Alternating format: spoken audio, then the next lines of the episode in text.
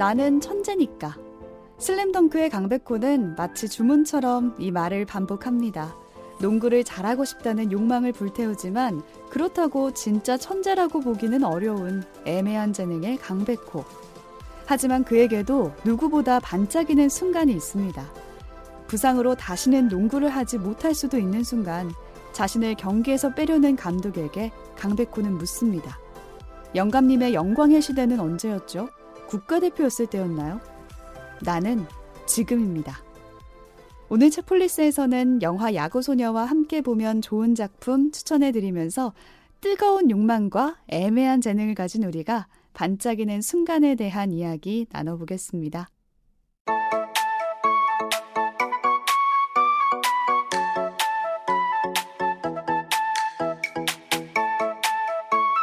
책도 읽고 넷플릭스도 보는 일석이조 취향 추천 팟캐스트 책플릭스. 저는 책디고요. 오지 덕피디 두분 나와 계세요. 안녕하세요. 안녕하세요. 오지랖 넓은 오지입니다. 안녕하세요. 이것저 덕질하는 덕피디입니다. 네, 저희가 지난주에도 댓글 소개해드리면서 시나몬 식빵. 그놈의 기패 시나몬 식빵. 기패 식빵. 이야기했는데 오늘 소개해드릴 댓글도 먹는 얘기더라고요. 되게 이런 코드들을 즐거워하시는 것 같아요. 음. 제가 오늘도 팟빵 댓글 하나 가져왔는데요. 네. 0951님이고요. 그 대책 없이 요르단 작가 인터뷰 그거 들으신 것 같아요. 네. 중동 향신료 맛이 나는 샌드위치를 먹으면서 들으니 뭔가 더 느낌이 사네요. 오. 중동 향신료가 뭘까? 되게 4D로 들으셨네요, 저희 방송을. 오. 그리고 작가님 두 분이 도대체 몇 살이길래 청년 코스프레 소리가 계속 나오는지 궁금하네요. 친절하게 이제 괄호를 열고 써주셨어요. 음. 법적으로는 만 39세까지 청년입니다. 재밌게 잘 들었습니다. 아, 네, 아, 법적으로 네. 이게 아마 아, 청년 그래요? 기준이 다를 아, 거예요. 만 39, 법마다 좀 아, 다르지 않나요? 그쵸. 뭐는 34세, 뭐는 네. 39세 이게 다를 아, 만 39세까지 아직 많이 네. 남았네. 네, 우선 죄송하다는 말씀 드리고요. 제가 왜요? 청년 코스프레로 아. 몰았는데 우선 39세가 안 되신 두 작가님께 무례를 범한 점. 실제로 두 분이 39세 안 되셨습니다. 네, 이 자리를 네. 빌려서 청년 맞습니다. 코스프레가 아니고 청년이십니다. 네. 책기는 사실 한 번 얘기했는데 두그 분이 그 김구현 작가님이 거의 충격을 뭐, 받으셨나 봐요. 예. 적잖이 좀 충격 받으셨나 봐요. 아무튼 뭐 사실 두 분 작가님이 다 여행을 떠난 시점에서 32살입니다. 작년 아, 기준으로 한참, 한참 청년, 이에요 네. 청년 그런 청년이 없습니다. 음. 근데 제가 이제 올리면서 팟빵 내용이나 뭐 오디오 클립이나 다 내용 소개가 있는데 음. 그 내용 소개에 써 있어요. 32살에 청년 아, 코스프레 아, 한다고. 저도 못 봤는데. 근데 이제 내용 소개를 다들 안 읽고 들으시나 봐요. 근데 저도 네. 구독하는 팟캐스트들은 내용 소개 안 읽고 그냥 아, 듣는다. 내용 소개가 뭐가 중요하겠습니까? 읽으시면 그쵸. 감사하죠. 그렇죠. 들어주시면 네 들어주시면 아, 감사하죠. 읽는 게 아니고 저희는 아, 죄송해요. 제가. 그래, 그래서 그냥 뜨면은 신규 에피소드 알림 네, 뜨면은 네. 가서 듣는다. 너무 아, 감사합니다. 네, 내용 내용은 따지지도 않고 듣는다. 두 분은 32살이고 저희는 명시를 드렸다는 거. 네, 그랬습니다. 네. 네. 20대 때 뭔가 해 보고 싶었는데 못 했던 거를 질러 보는 때가 저는 30대가 더 많은 것 같아요. 자기의 어떤 안정적인 생활이 음. 생기면 더 떠나기도 좀 쉬워지지 않을까. 네. 그쵸, 30대 로만. 여러분 듣고 계시죠? 네, 떠나라. 네. 전 20대로서 열심히 살겠습니다. 책플릭스에서는 청취자 여러분들을 위해 커피 쿠폰과 책 선물을 준비하고 있습니다. 팟캐스트와 팟빵, 오디오 클립 게시판 또는 flix.pod 골뱅이 gmail.com으로 방송 후기나 사연 보내주시고요. 트위터와 인스타그램에서 책플릭스 계정을 팔로우하시면 방송 업데이트 소식과 다양한 이벤트도 확인하실 수 있습니다. 많은 참견 부탁드립니다. 어제 저희가 영화 야구소녀 소개해드리면서 좋았던 점, 아쉬웠던 점, 그리고 현재 모티브가 됐던 그 선수가 어떻게 음. 살고 있는지까지 한번 나눠봤는데요. 알차네요. 네. 오늘은 야구소녀와 함께 보면 좋을 작품들 추천해드리는 시간 준비했습니다. 네. 음. 누구부터 추천해 주실까요? 제가 먼저 한번 해보겠습니다. 네. 자, 야구소녀 얘기하면서 이게 사실 어쨌든지 간에 여러 가지 코드가 담겨 있잖아요. 성장 영화, 뭐 야구 영화, 음, 여성 영화라고 볼 수도 있고 여성에게 친화적이지 않은 오히려 적대적이라고까지 할 수 있는 야구계에 들어가겠다. 이 불타는 욕망을 음. 가진 주수인이라는 야구 선수가 뚜벅뚜벅 자기 길 가는 얘기죠. 네. 그러다가 자신은 물론이고 주변도 변화시키는 이야기 이렇게 정리할 수 있겠는데 네. 제가 들고 온 책은 어, 희망 대신 욕망이라는 작년에 나온 음. 책입니다. 이거는 실격당한 자들을 위한 변론 이라는 네. 책으로 유명한 김원영 변호사님이 음. 예, 내신 책이에요. 2019년에 나왔다고 말씀드렸는데 이 책이 사실 그냥 새로 쓰여진 책이 아니라 2010년에 이미 나온 책의 개정판이에요. 음. 아. 제목이 다릅니다. 라임이 좋네요, 제목이. 네. 나는 차가운 희망보다 뜨거운 욕망이고 싶다. 아, 거기서 희망 대신 욕망으로? 그쵸. 2010년에는 음. 이, 이, 제목이었는데, 2019년은 희망 대신 욕망으로 바뀐 어, 거예요. 이 제목이 더 음. 화끈합니다, 아주. 음. 희망 대신 욕망 아니면 나는. 희망 대신 욕망. 그쵸. 희망 라임 대신 있어야죠, 뭐든지. 그쵸. 음. 그리고 훨씬 간결하고, 약간 음. 차가운, 뜨거운 이런 얘기가 빠지니까 오히려 좀 더 심플해지는 느낌이 네. 있죠. 이 김원영 변호사님, 이게 이 책의 내용은 사실 일종의 뭐 생애사? 일대기 이렇게 볼 수도 있을 것 같아요. 어, 김은영 변호사님 같은 경우에는 어렸을 때 이제 지체 장애가 있으셨던 거예요. 어렸을 때부터 선천적으로. 그래서 목발이나 휠체어가 있어야 이제 이동을 음. 할수 있는 거죠. 음. 그래서 15살까지는 제대로 학교에도 가지 못하고 집에 주로 계셨대요. 오. 어. 그래서 그 과정들, 그 당시에 느꼈던 일들, 에피소드들도 쭉 나오고 집에서 사회과 부도를 보면서 세상을 막 상상을 한 거예요. 음. 네. 그래서 그러다가 아, 그래도 학교에 가야겠다라는 생각이 드셨겠죠. 그래서 특수학교로 진학을 합니다. 중학교를. 그래서 특수학교에 가서 그냥 특수학교 잘 다녔다 끝이 아니라 연극도 하게 돼요. 연극을 네. 생각을 해보면 사실 어 연극을 어떻게 장애인이 할 장애인 이것도 그렇죠. 그 특수학교면 사실 지체 장애인뿐만 아니라 굉장히 아, 다양한 그쵸. 장애를 가진 분들이 섞여 있을 텐데 연극이 가능할까라고 생각할 수 있지만 사실 그것도 어떻게 보면 편견인 거죠. 음. 음. 네, 그래서 그런 연극도 하고 이렇게 여러 가지 경험들을 하게 되고 그 다음에는 고등학교를 가게 되는데 고등학교는 일반고로, 일반고로 가게 돼요. 네네. 특수학교 사실 어떻게 보면 특수학교가 이제 장애를 가진 사람들이 같이 있다는 것뿐만 아니라 시설이라거나 음. 전문적인 인력이라거나 그쵸, 그쵸. 이런 것들이 훨씬 잘 돼 있을 수밖에 없거든요. 음. 그럼에도 불구하고 일반고로 가게 되는 그런 결심들. 그래서 세상으로 나가는 거죠. 어떻게 보면 음. 좀더 넓은 세계로. 주수인 같네요. 어, 그렇죠. 쉬운 선택이라고 어. 여겨지는 것을 거부하고. 네. 그렇죠. 음. 그래서 이런저런 고교 시절 에피소드가 또 막 나와요. 근데 이제 이게 막 또 그냥 공부하고 이런 얘기는 아니지 않겠습니까? 음. 그래서 일진이랑 막 화장실에서 맞짱을 뜰 뻔한다. 음. 그러다가 어떻게 서로 이렇게 그 싸움을 피했는지라든가 좀 이런 사연들이 쭉 나오는 게 되게 소위 말하는 비장애인들이 거칠 수밖에 없는 혹은 거쳐왔던 그런 보편적인 경우가 좀 달라요. 음. 그런 시각들도 되게 많이 드러나고 에피소드도 다, 다양하게 담겨 있습니다. 또 대학의 진학에서는 대학들이 사실 요즘은 어떤지 모르겠는데 예전만 해도 계단이 너무 많고 음. 네. 소위 이동권 문제 같은 것들이 되게 있었던 맞아요. 대학들이 많아요. 그래서 이거 해결 요구하면서 시설들을 좀 바꾸기도 하고 그리고 로스쿨에 진학해가지고 변호사가 되기까지 한 거예요. 음. 그 과정들이 쫙 나와 있는 책이에요. 근데 이 책을 제가 왜 이렇게 좀 사실 어떻게 보면은 그냥 어 장애인이 노력해서 극복하고 음. 성공했어. 뭐 이런 얘기로 들릴 수가 있잖아요. 근데 제목에도 있지만 이 책은 욕망에 대해 이야기하는 음. 책인 거예요. 내가 뭘 하고 싶었다. 음. 뭐를 하고 싶은데 그것에 그 길로 가기 위해서는 무엇 무엇들이 바뀌어야 되고 음. 이런 것도 되게 솔직하게 담아낸 책인 거죠. 그래서 어. 책 제목이 희망 대신 욕망이잖아요. 보통 왜, 왜 희망 대신 욕망일까? 또 희망을 음, 얘기하잖아요. 사람들 그러니까요. 희망을 어. 가지세요. 그쵸. 딱, 딱 그거. 어. 아, 희망 가지세요. 좀 시혜적인 시선으로 어. 막 그렇게, 혹은 막 연출도 되게 불편하게 음, 하죠. 비장애인이 가서 장애인한테 봉사활동을 한다거나. 좀 그런 것들이 나오는데. 친구가 되어주고, 뭐 원하지 않는데. 그래서 막 대상만 되는 거예요. 음. 장애인은. 비장애인이 무언가를 하는데 그 대상만 되는 건데 그게 아니라 자기가 욕망의 주체라는 걸 굉장히 적나라하게 음, 보여주는 거죠. 거죠. 그래서 이분이 나는 핫한 장애인, 야한 장애인이 되고 싶다. 이런 얘기들을 막 하셔가지고 어. 사실 저희 제가 방송을 만, 작년에 다른 방송을 하고 있었는데 거기에 그 인터뷰를 모신 적도 있어요. 이 책 나왔을 때. 네. 그러니까 이런 욕망을 가진 장애인. 그게 뭐 연애에 대한 걸 수도 있고 아니면은 음. 어떤 그 야망, 그렇죠. 취업에 대한 음. 걸 수도 있고 직업에 대한 걸 수도 있는 거죠. 나도 이런 걸 하고 싶다라고 얘기를 하면은 네가 어떻게 그걸 해? 왜 그걸 해? 음. 라는 편견으로 쳐다볼 수 저런 있는데 힘내세요. 약간 그쵸? 이런 네. 진짜 그 정말 보편적이라고 할 수 있는 그거를 정면으로 받아치는 이야기라서 음. 되게 매력적인 매력적이에요. 거예요. 네.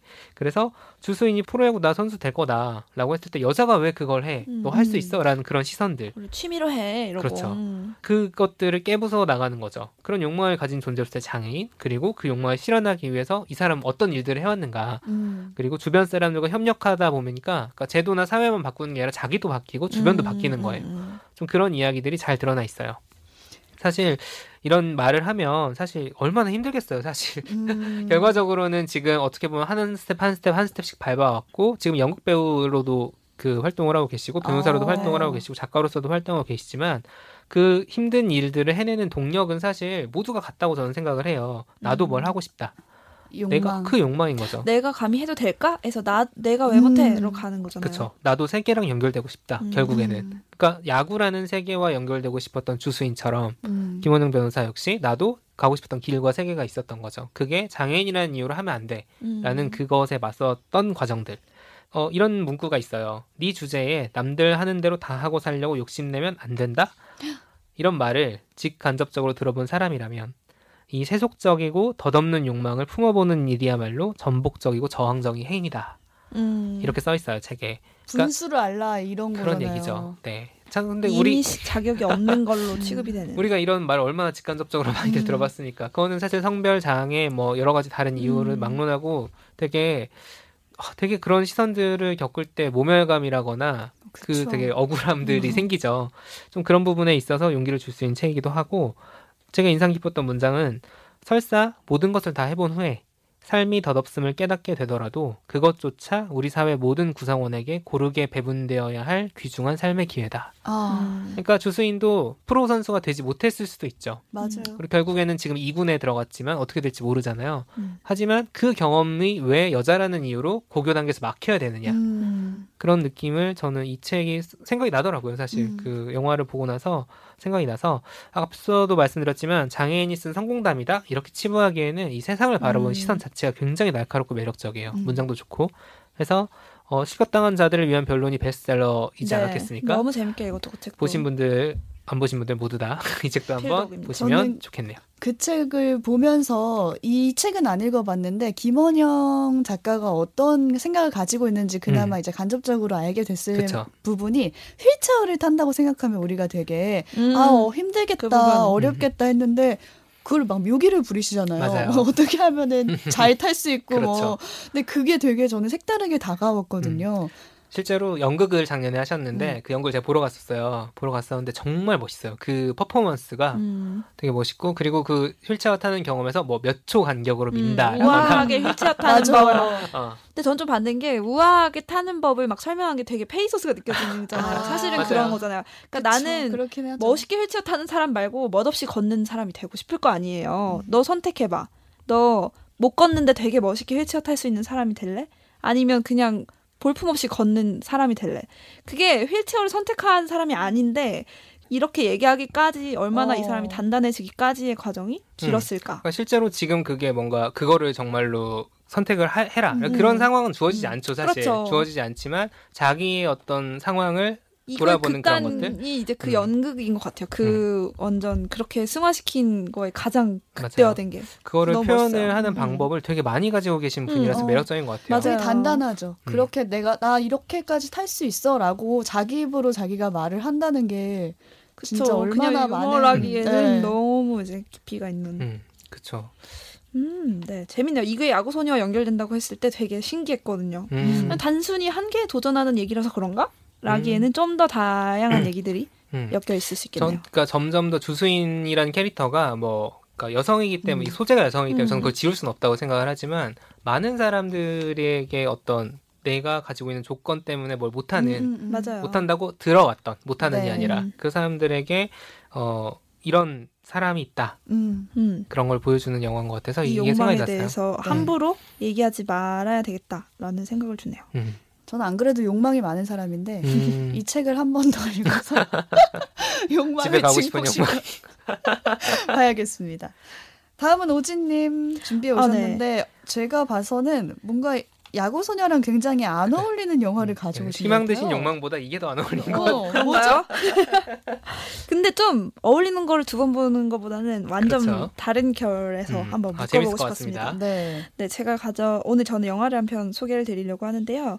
그 2015년 그, 그 타령 뭐야 판소리야 제가 한국인 그 피가 흘러서 그만 타령을 해버렸네요.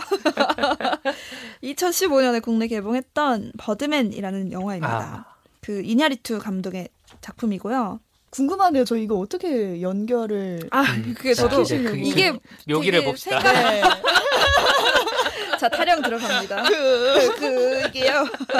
그게 저도 이게 이렇게 생각났다라는 것 자체가 되게 재밌었어요. 왜냐면은 저는 야구소녀를 보면서 이 저주받은 애매한 재능에 대해서 생각을 했거든요. 그러니까 아. 재능이라는 거, 이렇게 예체능일 수도 있고, 많은 분야에서 이제 어떤 재능은 사실 모두가 다 갖고 있진 않잖아요. 누군가는 음. 천재 소리를 들어가면서 정말 1등이 되고, 누군가는 2등도 아니고, 한 100등? 음. 1000등? 하지만 그 업계에 남아 있는 그런 사람들이 되게 많, 대부분이잖아요. 사실 1등, 2등은 몇 명 없고. 음.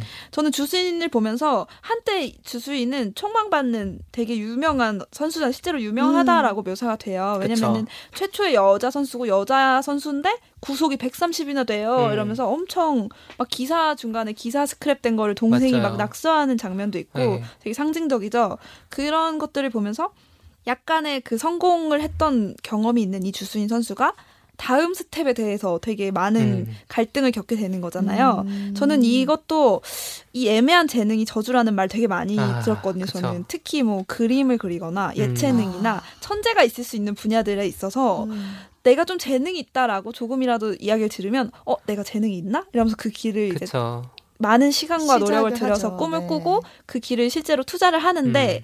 생각해 보면 내가 천재 1등이 되지 못하는 거야. 음. 그럼에도 나는 이게 너무 좋고 조금의 재주는 있어. 그랬을 때 이 상황이 너무너무 고통스럽다는 그쵸. 거죠. 당사자에게는. 아. 이에 못하는 것보다 이 애매한 아. 이 상태.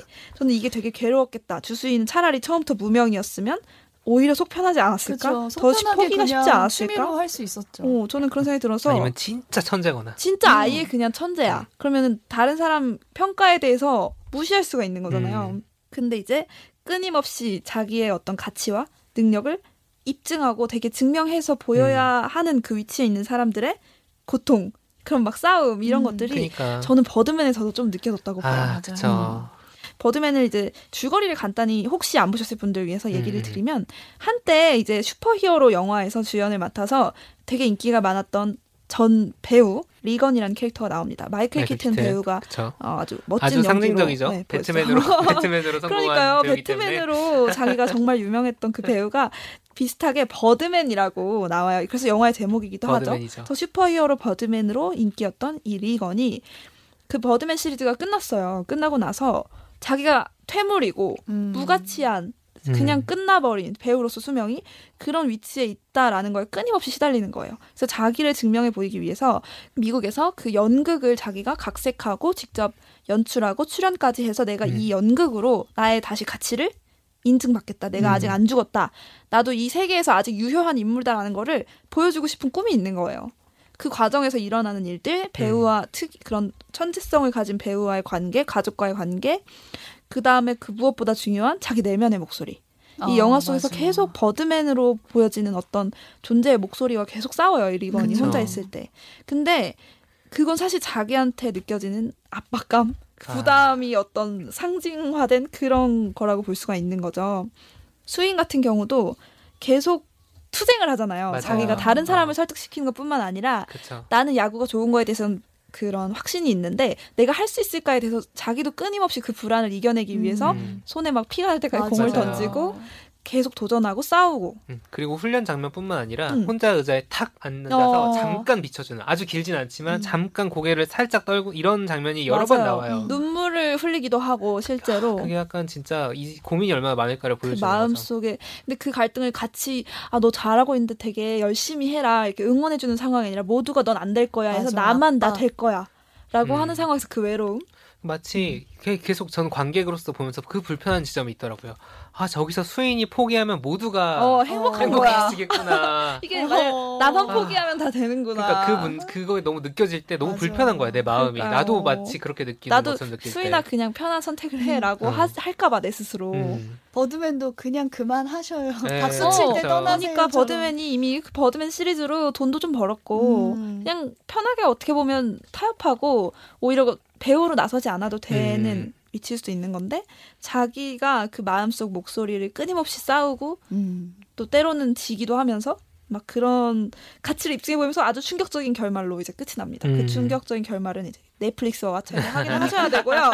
저는 그래서 이런 어떻게 보면 조금 다르긴 하죠. 주수인 선수는 이제 막 어떤 자기의 성취를 이뤄 나가기 위해 시작하는 지점에 있는 선수고 이제 막 발을 뗀.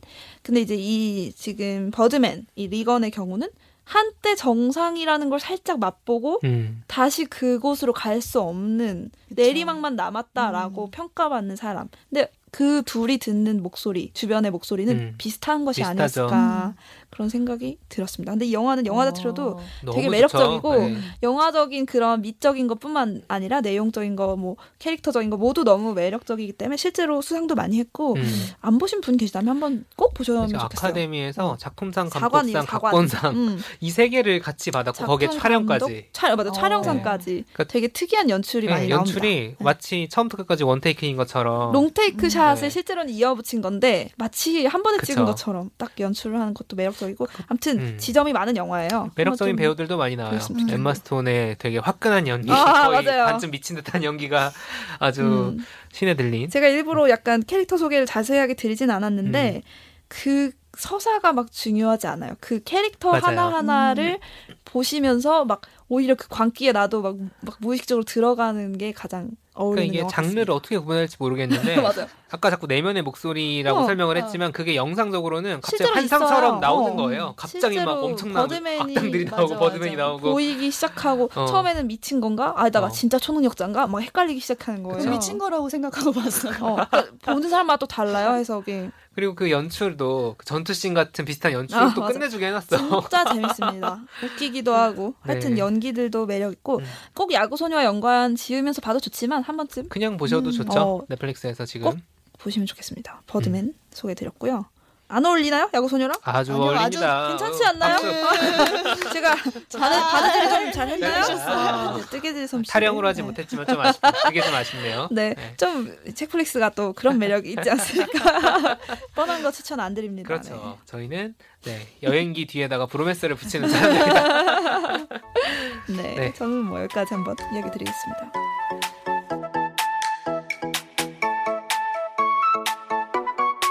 마지막으로 제가 들고 온 작품 소개해드릴게요. 음. 저는 인터뷰집 가지고 왔어요. 아, 아 인터뷰집? 네. 네. 매력 있죠. 인터뷰집이 저는 매력적인 이유가 인터뷰어가 누구냐에 따라서 같은 아, 사람을 만나도 네, 다른 얘기가 음. 나오잖아요. 음. 그게 너무 재밌고 또 인터뷰어가 던지는 질문들을 따라가다 보면은 아, 이 사람과 내가 좀 잘 맞네. 뭐 나도 이 음. 질문 하려고 했는데 궁금한 거 물어봐줘야 네, 된다. 오히려 인터뷰어에 대해서도 그런 거를 느낄 수 있어서 저는 좋더라고요. 그래서 개인적으로 가장 따뜻하게 질문을 던진다고 생각하는 분 이진순 작가의 인터뷰집 가지고 와봤어요. 어. 당신이 반짝이던 순간. 음. 제목부터 얼마나 따시합니까? 네, 버드맨도 반짝이던 순간이었어요. 이런 생각이 들어. 아, 우리 버드맨. 어, 이거 약간 지금 슬램덩크 생각나는데? 영광이 최고의 순간, 영광의 순간은 어, 언제입니까? 이 책은 아마 많은 분들이 아실 텐데, 이진순의 열림이라는 글로 음. 한결에 6년간 연재됐던 음. 칼럼인데, 그 중에 한 122명을 만나셨대요. 이 칼럼 연재하시면서. 진짜 어마어마하다. 네, 그 중에 12명을 농축시킨 음. 책입니다. 고르기도 힘들었겠네요. 그러니까요. 그쵸. 작가가 이 책의 제목을 반짝이던 순간이라고 지은 이유가 언제나 빛을 내는 사람이 없기 때문이라고 하는 말이 저는 음. 인상적이더라고요. 음, 항상 반짝이는 사람은 음, 없다. 음. 하지만 누구에게나 뭐 그 순간이 있다 이거죠. 맞아요. 그거를 이렇게 표현하시더라고요. 크리스마스 전멸등이라고. 아, 음. 깜빡깜빡. 네. 우리가 대단한 사람이라고 생각하는 인물들도 결국 다 평범한 보통 사람이라는 거예요. 음. 두려움도 있고 그냥 어떤 삶의 길목에서 반짝하고 빛을 내는 음. 건데 진짜 그런 것 같다는 생각이 들었어요. 음. 빛이 켜졌다 꺼지는 게 당연한 건데 우리는 너무 켜져 있는 데에만 집중을 그쵸. 하는 거죠. 꺼진 모습은 또 안 보이니까. 음. 음. 특히 인스타 이런 데에서는 아, 정말 아. 켜져 있는 켜져 있어요. 그런 조증이야, 그런. 등이 있는데 백열등 뭐라 그럴까? 아무튼 그래서 이 책에서는 야구소녀 주수인을 떠올리게 하는 인물로 제가 꼽아봤는데 임순례 감독을 꼽았어요. 아, 네. 네. 여성 감독이시고 최근에 리틀 포레스트, 음. 우생순, 와이키키 아, 브라더스 어, 다 감독을 하셨고 그러니까. 동물권 행동 카라의 대표로도 음. 일하고 계시더라고요. 음. 근데 주수인처럼 이분은 정말 자신이 원하는 게 무엇인지 음. 확실하신 분이에요. 근데 그게 저는 그냥 원래 그런 사람인가 보다 했더니 계기가 다 있으셨더라고요. 아. 음. 그러니까 고3 때 이분이 자퇴를 하셨대요. 음. 음. 그러니까 그 이유가 학교를 가면은 뭘 해도 뭘 안 가지고 숙제를 안 했어. 준비물 안 가지고 와. 그래도 너 그래서 대학 가겠니? 음. 라는 말로 기결이 되는 거예요. 그래서 이분은 그 말에 반발심이 좀 생기고 신물이 났구나. 네. 그리고 실제로 300 60명 중에 본인이 353등이셨대요. 아, 몇명 있네요. 훌륭하다 그래도. 안 나온 친구들인가? 그래서 어, 팩트상 뭐 이대로 뭐 있으면은 대학 당연히 대학 못갈 거고. 음. 그래서 어. 그만두셨대요.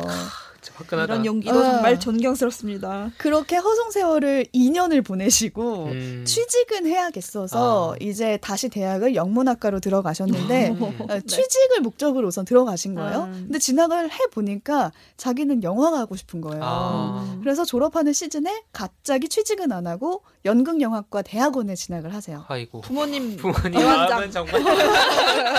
근데 더좀 특이한 거는 집안 분위기가 그런 거에 대해서 왈가왈부 안 하셨대요. 아. 자퇴하고 뭐 대학원 가고 이런 거에 대해서 별로 약간 네가 알아서 해라 이런 네. 분위기인가 봐요. 근데 그 결정에 대해서 임순례 감독은 이런 생각을 하셨대요. 지금 내가 진짜 원하는 거는 영화인데 음. 현실과 타협을 해서 일반 회사에 취직하면 끝까지 못 다닐 거를 확신하셨다는 거예요. 아, 어차피 아, 안될 거나 이건. 영화는 앞은 안 보이지만 그래도 끝까지 내가 할 수 있는 일이라고 생각을 하셨어요. 어떻게 할까? 그게 너무 부러워. 그 확신이 고등학교 때 자퇴하고 2년을 허송세월을 보내보면서 그 덕분에 인생의 다른 허송세월을 막을 수 있었다고 아. 표현을 하시더라고요. 야, 우리도 허송세월 필요해. 우리도 어. 2년만 허송세월하고 나면 그러니까 그거 있잖아요. 아, 2년 바라지도 않아. 드디어 한번 해볼까요? 1년이라도 듣고 계신 국부장님들 저는 진심이 아니고요. 그래서 야구소녀에서도 구속을 높이려고 막 피나도록 음. 던지잖아요 음. 공을. 근데 저는 그 장면이 이 부분에서 생각이 나면서 아. 결국에는 안 되는 걸 알고 너클볼로 바꾸기는 했지만 그게 헛된 노력은 아니었다라는 그렇죠. 생각이 그럼요. 들더라고요. 실제로 그 피 묻은 야구공을 코치가 발견을 하고 맞아. 그 진심을 알아채기도 하잖아요. 그쵸. 그리고 음. 얘는 이걸로는 안 되겠다라는 생각도 어. 하지. 이렇게 피나도록 해도 130이다. 그래서 이 모든 일에는 이면이 있다라는 위로를 주는 인터뷰였고 자퇴의 경험을 또 이렇게도 표현을 하세요. 고등학교를 졸업하지 않고 주류에서 이탈해본 경험 덕분에 음. 비주류에 속하는 다른 사람들을 이해하고 그리는데 큰 도움을 음. 받은 것 같다. 아. 중요하죠. 굉장히 좌절스러운 일이 있다고 해도 그 안에 긍정적인 면이 있다고 생각을 한다. 이렇게 음. 표현을 하시는 게 저 되게 인상 깊었어요. 아, 그렇네. 그 야구 소녀의. 모티브가 된 그 인물도 음, 선수도 안영미 선수. 네 안영미 선수도 지금 현재는 야구를 하지 않고 있다고 하시더라도 음. 인생을 선수로 끝내지 못해도 실패한 건 아니고 음. 그 거기서 얻은 또 다른 이면으로 지금 어딘가에서 분명히 잘 살고 있으실 거다라는 생각이 또 들었어요. 음. 반짝이는 순간에 대한 이야기들도 보면 음. 저는 그것도 되게 이거 조금 맥락은 다를 수 있는데 음. 어 되게 그 순간을 젊었을 때로 많이 잡는 것 같아요. 그쵸. 음. 마치 인생의 그치. 전성기는 예. 그래서 젊었을 때. 뭐 20, 30대 뭔가 그런 걸 이루지 못하면 뭔가 약간 아. 어차피 사 왜냐하면 이제 삶의 무게라는 게 다가오잖아요. 맞아요. 사실 아이가 생기고 아이, 아이를 키우는 사람이라면 아이가 생긴 가정은, 이후에는 그쵸 음. 100% 나한테 집중할 수 없는 현실도 있고 그러다 보니까 되게 조급함을 느끼는 사람도 있고 나는 30대까지 뭔가를 이루고 되게 요절한 음. 천재 예술가처 같은 삶을 요절도 해야 되나요? 빨리 그런 거 30, 있잖아. 맞아. 네. 저안 사람 40대 안에 은퇴하는 게 삶의 목표더라고요. 어, 제 남편이요. 어. 너는 그냥 일하기 어, 이거, 이거 말해도 되나? 다들 일하기 싫어서 그런 거 아니야 그냥. 아 그런 건가? 나도 40대 은퇴하면 좋지. 아 좋지, 좋. 어. 키가 좋을까? 어. 아무튼 그게 제가 제가 느끼는 건 뭐냐면은 그 반짝이는 순간을 끝났다라고 생각하지 않는 것도 되게 중요한 음. 것 같아요. 그렇죠. 크리스마스, 전멸등처럼 계속 네. 들어오잖아요. 아, 주기적으로. 20대 때 아, 들어왔다가 그치. 30대, 40대 1년에 한 번씩 들어오면 행복하긴 하겠다. 아. 그러니까 꺼질 때 우울해하지 않는 게 중요한 것 같아요. 맞아요. 다시 켜질 거니까 맞아. 언제든지. 음. 저는 그래서 당신이 반짝이는 순간이라는 제목부터 그렇고 아까 책디가 한 얘기를 쭉 들으면서도 내 인생에 제일 반짝였던 순간이 언제지? 어... 그거를 계속 생각을 하면서 음. 자꾸 저도 근데 돌아가는 거야. 제가 아, 제가 과거로, 과거로. 제가 아 제발 부정하고 싶은 거지. 나는 이제 끝나지 않았어 아직. 아니 안 끝났어요. 어, 나에게도 크리스마스가 어. 올 것인가 다시 그 생각이 드네요. 겁니다. 어, 언제였어요? 그, 자, 정대만의 질문을 던져보겠습니다. 영감님. 저는 가끔 반짝입니다, 아직도. 제 눈이 반짝반짝거린다고 할 때가 있거든요, 사람들이. 음. 그러니까 뭔가, 아, 무언가 저는 뭐, 때? 진짜 뭐 이렇게 아이디어 떠올렸을 때, 그, 아, 래서 나 이거 뭐 하고 때? 싶어 이 얘기를 어, 어, 사람들한테 막 어. 설명할 때가 있어요. 음. 누가 시켜서 하는 게 아니라 내가 신나서. 음. 그런 순간이 몇 년 주기로 한 번씩 와요. 네, 그럴 때가 있지. 그런 얘기 하면, 아, 너 지금 반짝반짝거린다, 그래요. 음. 근데 그게 대학생 때 좀 많았거든요. 아, 횟수가 준다. 어, 이게 음. 확실히 돈 받고 하는 일에서는 다르죠. 이게 좀 다르네요. 그리고 컨택이. 사실 그냥 제약 없이 생각하는 거랑 실제로 내가 만들어야 달라요. 된다고 생각하는 건 완전히 다르죠. 현실적인 조건을 더 많이 알면 야, 알수록 음. 이, 우리가 이런 말 많이 해서 사이즈 나온다 이렇게 그쵸, 사이즈, 아, 사이즈 안 나올 때 더 큰 꿈을 어. 꿀수 있고 어. 사이즈가 나와버리면 거기 맞춰서 생각을 하기 때문에 조금 더 다른 것 같습니다. 타협하는 과정이라는 음. 게 음. 그쵸. 제작비를 내가 무한대로 쓸 수 있으면 아주 끝내주게 그러니까. 만들 수 있지. 음. 그래요. 책디는? 반짝이는 순간 저는 잘 모르겠어요. 반짝이는 순간으로 하자. 이러다 우리 태어, 반짝이는 태어났을 때로 갈 것 같아. 아니 우리 너무 스케일 크게 생각하면 안 돼. 아, 근데 저는 그런 건 있어요. 어두운 줄 알았는데 그 어둠 안에 말씀하셨던 것처럼 이면을 발견할 음. 때가 한 번씩 있는데 그게 음, 저는 반짝이는 반대로. 순간 중에 한 번이라고 음. 생각을 하거든요. 음. 그러니까 예를 들어서 저 아나운서 준비하면서 우라카이 기사 아, 아시죠? 우라카이. 네. 그 알바를 한 적이 있어요. 우선 돈은 벌어야겠고 언론사에서 일은 하고 싶고 음.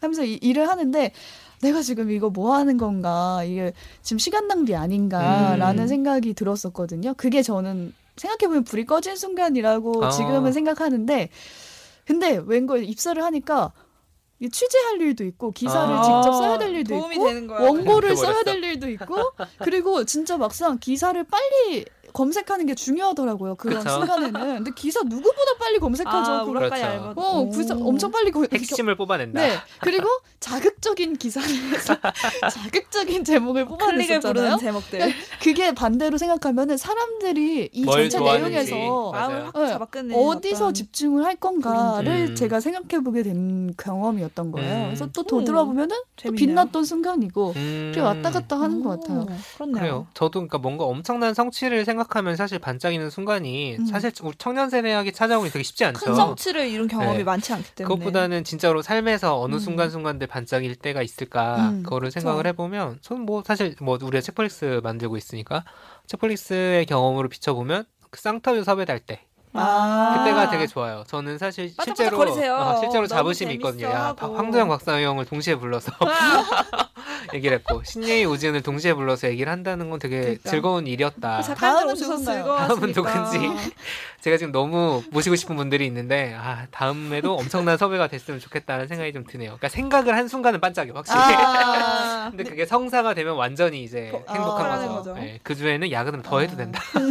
지금 약간 꺼져 계시네요. 네, 네, 아직 메일을 못 보냈기 때문에. 네.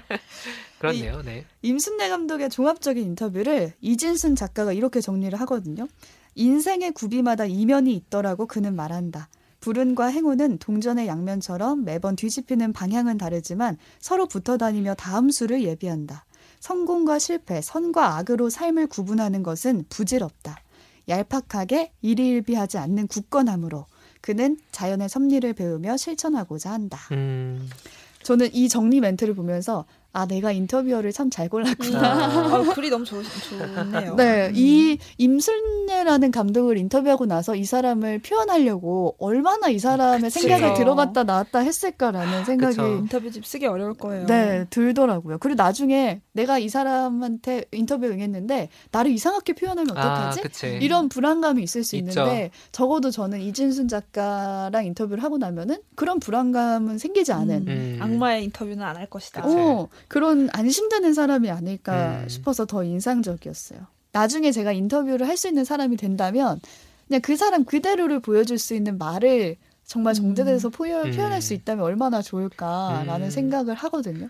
그것도 좋고 사실 그러니까 인터뷰가 매력적인 이유는 한 명이 가지고 있는 100% 인터뷰 음. 2가 가지고 있는 100%를 보여주는 것도 매력이지만 두 사람이 같이 얘기를 나누는 과정이 서로가 음. 새로운 의미를 발견해가는 거죠. 상호작용이 음. 생기니까. 그러니까 인터뷰 이 입장에서도 호, 얘기를 나누다 보니, 음. 그러니까 책디랑 얘기를 나누다 음. 보니 내 생각이 정리가 되더라. 어, 보통 그런 사람 많죠. 말하면서 그런 의미들이 혹은 내가 생각해봤지 못했던 의미를 부여를 해줄 때, 음. 되게 저는 그런 게 되게 근데 철저한 진짜 공부와 음. 여러 가지 맞아. 나오는 것 같아요. 준비를 진짜 많이 해야 되고. 그러니까 제가 아는 그 뛰어난 인터뷰로 유명하신 분들 예를 들어보면 이지순 작가 얘기하셨지만 김혜리 작가, 그 아. 그 김혜리 기자, 네. 김혜리 기자도 그렇고 지금도 그러신지 모르겠어요. 근데 예전에 인터뷰에 대해 쓰신 글을 보면은 자기는 그 어떤 사람을 인터뷰를 할 때 감독이든 배우든지 음. 간에 인터뷰를 할 때 일단 당연히 자료를 많이 보는 건 기본이고 그 사람에 대해 알 법한 사람을 세 명에게는 취재를 해본대요.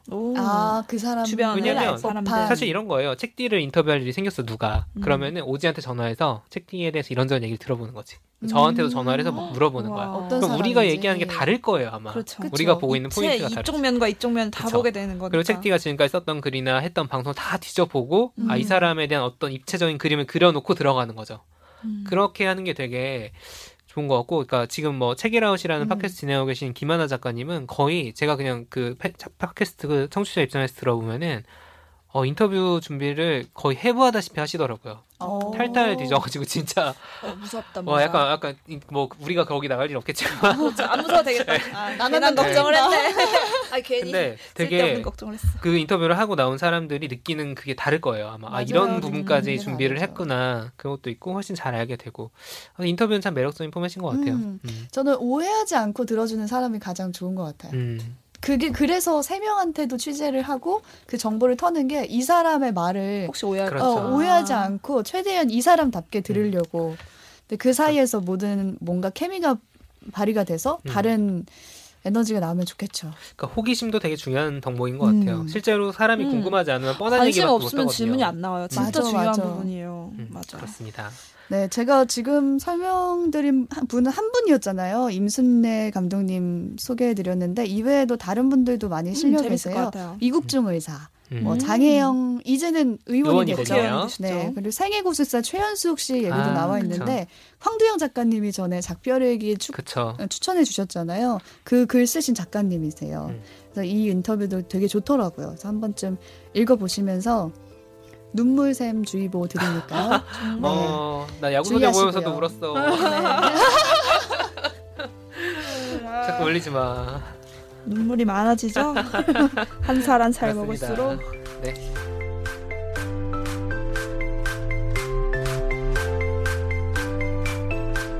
책도 읽고 넷플릭스도 보는 일석이조 취향 추천 팟캐스트 책플릭스.